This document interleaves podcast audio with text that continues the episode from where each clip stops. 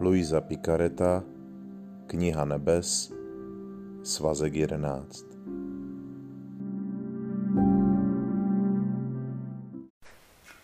Třicátého listopadu 1916. Výhody oprav pro druhé. Velmi jsem se trápila kvůli nedostatku mého milovaného Ježíše a hořce jsem plakala, a když jsem konala hodiny umučení, trápila mě myšlenka, která mi říkala. Ale blahoslavený Ježíš, pohnutý slzami, mě přitiskl k svému srdci a řekl mi, podívej se, co dobrého ti přinesly tvé náhrady za jiné. Způsobili, že ti Ježíš unikl. A ještě mnoho dalších nesmyslů. Ale blahoslavený Ježíš, pohnutý mými slzami k soucitu, mě přetiskl k svému srdci a řekl mi, má dcero, ty jsi moje rákoska. Moje láska je tvým, tvými násilnostmi zahnána do kouta. Kdybys věděla, jak moc trpím, když vidím, jak kvůli mě trpíš. Ale je to spravedlnost, která se chce vylít a právě tvé násilí mě nutí se skrývat. Věci budou zuřit dál, protože trpělivost je u konce. Kromě toho věz, že náprava učiněná za jiné ti přinesla velké dobro, protože při nápravě za jiné jsi měla v úmyslu udělat to, co jsem udělal já, a já jsem napravil za všechny a také za tebe. Prosil jsem za všechny o odpuštění, trápil jsem se pro provinění všech a také jsem prosil o odpuštění za tebe a také jsem se strápil pro tebe. Proto, když činíš to, co jsem učinil, přijímáš i nápravu odpuštění a zármutek, který jsem měl pro tebe. Co by ti tedy mohlo prospět víc? Moje zadosti učinění, moje odpuštění, můj zármutek nebo tvůj? A pak nikdy se nenechám překonat v lásce. Když vidím, že z lásky ke mně je duše celá odhodlaná napravovat mě, milovat mě, omlouvat se mi, prosit a o odpuštění za hříchy, abych jí dal desátek za desátkem, žádám za ní zvláštním způsobem odpuštění, napravuji ji a miluji ji a stále okrašluji její duši svou láskou, svým očkodněním a odpuštěním. Proto pokračuji v nápravě a nevyvolávej mezi sebou a mnou konflikty. Ať se ti to podaří. Řekla jsem.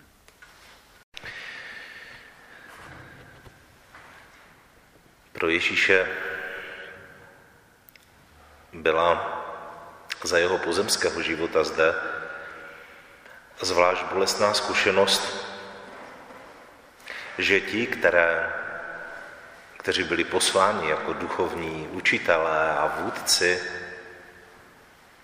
ti, kteří, kterým byl svěřen tento úkol vést druhé k Bohu, tak k Ježíšovi přistupovali konfrontačně. Snažili se za každou cenu ukázat, že to jsou oni, kdo jsou nositeli pravdy a ne Ježíš. Zároveň při každé jeho odpovědi poznávali a pocitovali, že to tak není. Že je to právě Ježíš, který je nositel pravdy, ne oni. A to je mátlo. To je zraňovalo. Nedokázali se s tím vyrovnat. Ježíš nevyhledával konfrontace. Naopak, snažil se přiblížit k lidem, jak nejlépe mu ta příležitost dovolovala. Přibližoval se k těm, kteří trpěli, kteří byli nemocní nebo mm, ztratili někoho blízkého, Přibližoval se ale i k obyčejným lidem. Ale nevyhýbal se ani, hm, bychom řekli, těm vznešenějším kruhům a přijímal místo pozvání třeba u večeře farizea, nebo když ho pozval setní Cornelius a další, Nedělal žádné velké rozdíly. Byl poslán ke všem a proto přistupoval ke všem. A každému chtěl být na blízku. Ale často prožíval tuto zkušenost, kterou vyjádřil, do vlastního přišel, ale vlastního nepřijali. Boží slovo vstoupilo, sestoupilo na svět, aby lidem vrátilo život, který ztratili hříchem. A díky kterému bylo celé lidstvo v podstatě uvrženo do nepřekonatelné vzdálenosti k Bohu po celou věčnost. Jakoby celé stvoření ztratilo smysl.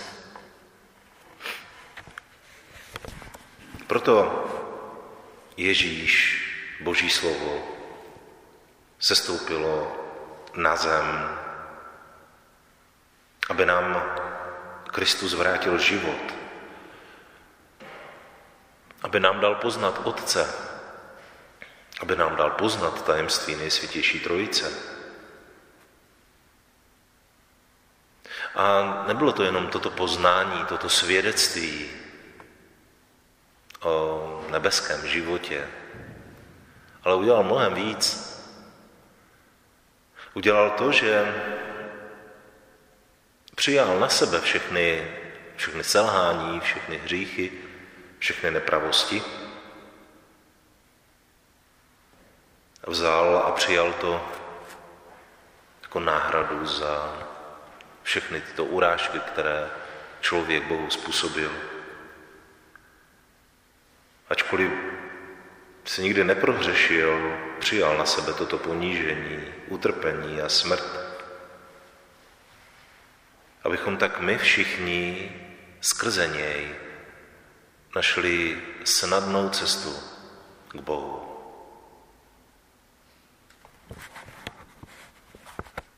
Stále vlastně hledá lidi, kteří by se s jeho plánem stotožnili. Tak jako když chodil po zemi zde. Hledal ty, kteří by mu naslouchali, kteří by přijali to jeho učení, kteří by ho následovali, kteří by s ním žili. A tak to trvá vlastně stále. Stejně tak hledá neustále skrze Ducha Svatého lidi, kteří odpovídají na jeho pozvání, kteří se k němu nestaví konfrontačně, kteří ho nezasypávají svými otázkami proč,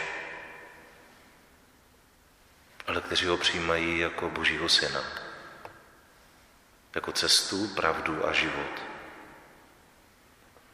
Jako toho, který nemusí hned odpovědět na všechny otázky, ale který nám přislíbil, že nám zůstane věrný až do konce našeho života.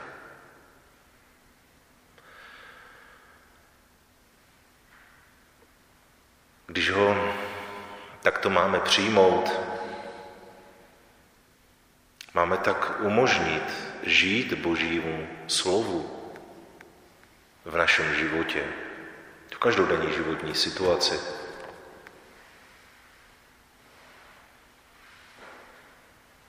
Bůh neustále hledá ty, kteří víc než sebe, než své pohodlí, než své představy, než své touhy, než své názory, budou hledat v každé situaci Krista. Jeho plán, jeho touhy. Sjednotí se s ním, poníží se a dovolí, aby Bůh použil jejich vlastní život.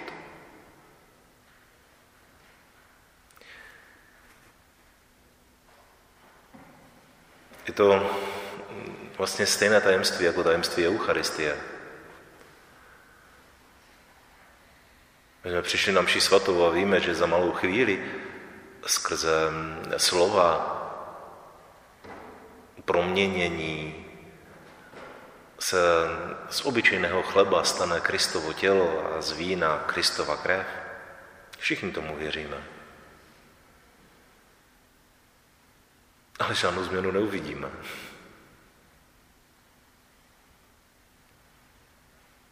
Nenastane žádná nějaká viditelná změna. Ale jsme o tom přesvědčení.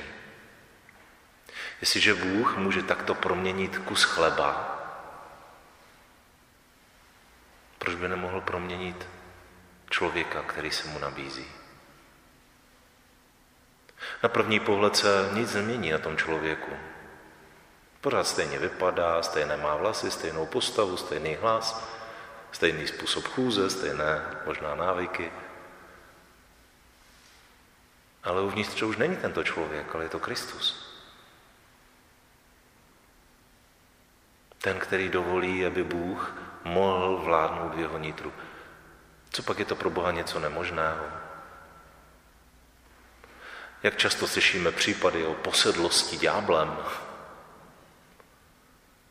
kdy se člověk projevuje naprosto nekontrolovatelně a kdo ví jak. A jsme přesvědčeni, že to je možné, že tam není žádný problém, že se to stává takto. Jestliže ďábel může takto vlastně odsunout identitu člověka, co pak Bůh, když se mu člověk takto nabízí, by se v něm nestal tím živým principem? Tím, který řídí jeho život? Zvlášť, když ho člověk o to prosí a žádá? Co pak by Bůh se nestal pro něj jako hosty ve svatostánku? To je důvod, proč přicházíme na mši svatou, cítíme se jeho tělem, abychom se my stali tou živou hostí. Jistě na první pohled se nic nezmění, ale důležité, kdo ve mně vládne. Jestli dovolím Bohu, aby použil můj život, který jsem bez toho dostal od něj a nepatří mi vůbec nic v něm. Jestli mu dovolím, aby ho použil k opakování svého života, uskutečňování toho, co on chce, k záchraně světa, ke spáse duší. V katechismu katolické církve čteme, že když kněz proměňuje chléb, není to on, kdo proměňuje, je to Kristus. A ten kněz proměňuje spolu s ním. Ale není to kněz, že by svou mocí proměňoval Eucharistii. Bez Krista může si vykládat nad chlebem, co chce. A nic se z toho chleba nestane. Jestliže ale Kristus přislíbil, že kdykoliv kněz se bude modlit nad chlebem tato slova, tak to bude on, kdo bude proměňovat tento chléb ve, ve své vlastní tělo. To potom v katechismus nás učí, že vlastně v osobě kněze je to Kristus, který zpřítomňuje znovu tuto obrovskou událost, která nemá obdobu v dějinách lidstva.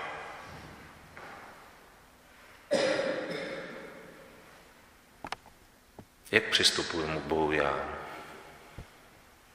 Konfrontačně, jako ten, který má vždycky ve všem pravdu. A ten, který, kterému to musí být všechno zdůvodněno. A nebo jako ten, který se touží s ním sjednocovat. Co by o mě řekl Bůh? Co by mě řekl Ježíš? Řekl by to též, co o Jeruzalému? Do vlastního přišel, ale vlastního nepřijali. Nemáme jinou cestu než Ježíše Krista. Nemusíme všemu rozumět. ale on přišel proto, aby nás naučil ho milovat. Rozhodnout se musíme každý z nás. Amen.